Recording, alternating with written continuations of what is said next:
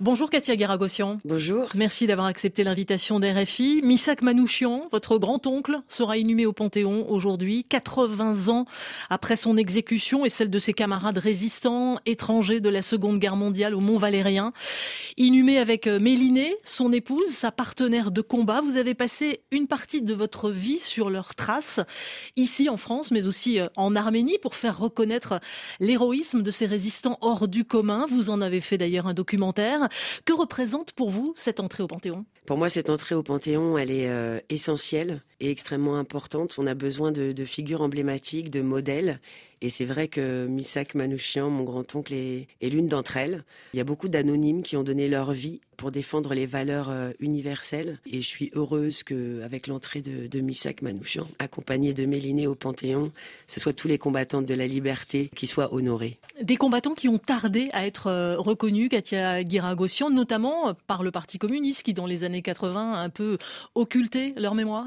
Oui, vous savez, euh, l'histoire, elle a, elle a son propre rythme. Il y a beaucoup de vagues, il y a beaucoup de troubles, il y a beaucoup de d'ombres, mais finalement, ce qui compte le plus, c'est qu'aujourd'hui, on ne les a pas oubliés. Preuve en est, puisque un hommage national va leur être rendu, et je crois que c'est c'est là-dessus qu'il faut se concentrer. Il a une histoire déjà avec le Panthéon. Misak Manouchian, vous la racontez dans le documentaire. Il fait un serment devant ce bâtiment lorsqu'il arrive à Paris dans les Ah, années vous 30. Allez me Il- spoiler mon documentaire. hein. Ah, bah, je l'ai vu, je l'ai regardé. Il a une histoire avec ce bâtiment, racontez-nous. Oui, il a une histoire, bien sûr, parce que d'abord, il, il affectionnait tout particulièrement le, quartier latin.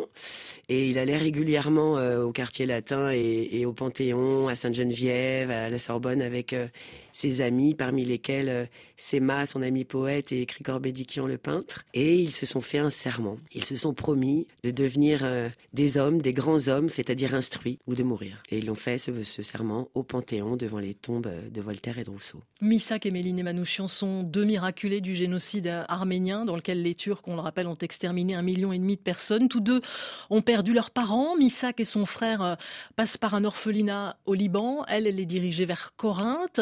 Euh, Lorsque lui euh, débarque à 18 ans à Marseille, et ça rejoint ce qu'on disait à l'instant, avec un statut d'apatride, il a un rêve de France très fort. Très très très fort. D'abord, il a eu la chance au Liban d'avoir un professeur extraordinaire, le professeur Bogarian, avec lequel il a eu euh, un échange et une relation épistolaire pendant de nombreuses années. Et ce professeur lui a donné le goût des lettres arméniennes et des lettres françaises. Et c'est vrai que Misak, quand il arrive en France, pour lui c'est extraordinaire. Il a très certainement le, le cœur battant puisque il rêvait de la Révolution française, du siècle des Lumières, euh, et puis des valeurs euh, portées par la France de liberté, d'égalité, de fraternité. Et pour lui, c'est extrêmement important, oui. Alors dans ces années parisiennes, avant la guerre, il est connecté euh, à la famille Aznavourian, puis il s'engage à partir du milieu des années 30, c'est ça, dans le sillage de, de la guerre d'Espagne, c'est là que naît, entre guillemets, son engagement politique?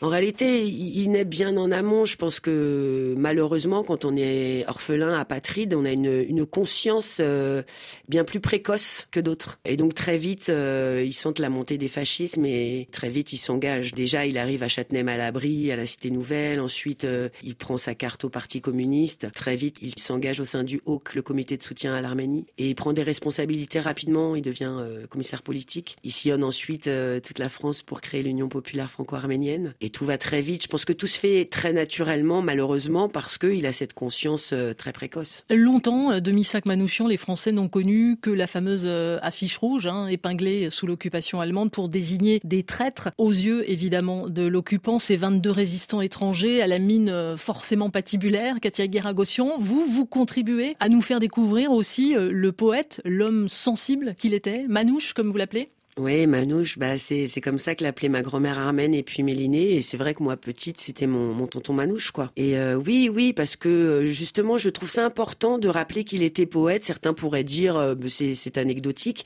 Non, c'est pas anecdotique dans le sens où ce qui m'a toujours touché, c'est que pour lui ôter la vie d'un autre homme, c'était pas quelque chose d'anodin. C'est pas quelque chose, c'était pas un Rambo. C'est pas ce qu'il souhaitait. Voilà, c'est pas ce qu'il se souhaitait à lui-même pour commencer, et c'est pas ce qu'il souhaitait au monde. En revanche, à un moment donné, force était de constater qu'il fallait prendre les armes et il ne s'est pas défaussé. Il prend les armes aux côtés de Mélinée, donc sa partenaire vraiment de, de combat depuis le début. C'est un couple, mais c'est avant tout un couple de combattants? Oui, c'est une histoire commune, euh, comme je le dis dans, dans le film, d'amour et d'engagement et de lutte, euh, bien sûr. C'est-à-dire qu'à ses côtés, elle, elle s'occupe des tracts, elle s'occupe de taper les rapports, euh, des actions, etc. Euh, elle fait aussi euh, un travail de renseignement, même si ça s'appelle pas exactement comme ça, mais elle fait du renseignement in fine puisque euh, elle récupère des données qui mises bout à bout dessinent une cible. Elle fait aussi, comme beaucoup de femmes d'ailleurs à l'époque, c'est-à-dire du transport d'armes avant et après les opérations. Il y a énormément d'anonymes qui ont œuvré pendant la résistance. C'était pas des héros nés, voilà. C'était des gens du peuple qui à un moment donné ont, ont senti que la société était malade et, et ont, ont réussi à dépasser leur peur parce que je ne doute pas qu'ils aient eu peur, euh, mais en se disant que c'était pas un monde euh, comme ça dans lequel ils, voulaient vivre. Vous n'avez évidemment pas connu Missac, mais Méliné, oui, dans les années 70, euh, à travers votre grand-mère que vous évoquiez tout à l'heure. Quels souvenirs gardez-vous d'elle? De Méliné, j'ai beaucoup de souvenirs, c'est-à-dire que moi, elle m'impressionnait beaucoup. c'était une femme avec des dimensions, avec un charisme incroyable. J'étais très curieuse d'elle, j'étais assez avide, et en même temps, elle avait un côté sévère que n'avait pas ma grand-mère armène. Elles n'ont pas eu la même vie puisque ma grand-mère armène euh, a évolué en France euh, toute sa vie, alors que Méliné a passé 18 ans de sa vie en Arménie soviétique. Et donc, euh, elle était revenue avec une certaine forme de sévérité, en tout cas pour une enfant comme moi. C'est ce que je ressentais. Mais pour autant, j'étais toujours très heureuse d'aller chez elle et, et d'en découvrir à chaque fois un peu davantage. Il y a cette lettre à Méliné écrite euh, avant l'exécution euh, au Mont Valérien. Euh, il lui dit évidemment son amour, il lui demande de vivre, de se marier, d'avoir un enfant. On lit aussi dans cette lettre, Katia Garagossian, un jeune homme sans haine. Il dit au moment de mourir, je proclame que je n'ai aucune haine contre le peuple allemand et contre qui que ce soit. Il souhaite même bonheur à tous. D'où lui vient cette grandeur, cette abnégation? D'où lui vient cette grandeur. Mais je crois que il a tellement vécu euh, d'atrocités dans sa vie qu'il souhaite à tous de ne pas avoir à croiser ce genre de choses euh, dans sa vie. D'ailleurs, il dit bonheur à ceux qui vont euh, nous survivre et goûter la joie de la liberté et de la paix de demain.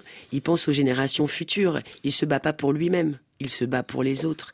Et c'est là la grande force de, son humanité. Et c'est pour ça que j'aime Missak profondément, même si, comme vous le soulignez, je ne l'ai pas rencontré. Pour moi, je l'ai rencontré. Cette panthéonisation de Missak et Méliné Manouchian dans la France de 2024, quel sens lui donnez-vous, Katia Garagossian, à quelques mois euh, d'élections européennes où on prévoit une montée du vote d'extrême droite? C'est un moment particulier? C'est toujours un moment particulier. Malheureusement, aujourd'hui, euh, il y a quelques émanations euh, que vous soulignez, mais je pense que les aujourd'hui perdurent, c'est-à-dire que c'était important hier, c'est important aujourd'hui, et peut-être que ce sera important demain aussi. On a besoin de ce genre de figure parce que on met du temps euh, à évoluer. Finalement, les sociétés mettent du temps à évoluer. Soyons déjà heureux tous ensemble que cet hommage soit possible aujourd'hui je n'entre pas en politique, donc euh, voilà. Mais évidemment que le message de Missak, c'est un message de paix, d'amour, et j'espère qu'on n'aura plus besoin d'avoir de résistants de l'ombre prochainement parce que les gens auront euh, tous conscience de l'importance de ce genre de combat et sauront le mener au, grand jour sans prendre les armes. Merci Katia Guéragossian d'avoir été avec nous en cette journée euh, si particulière. Le titre de votre documentaire, c'est tout simple. Missak et Méline Manouchian. Merci d'avoir été avec nous. Merci à vous.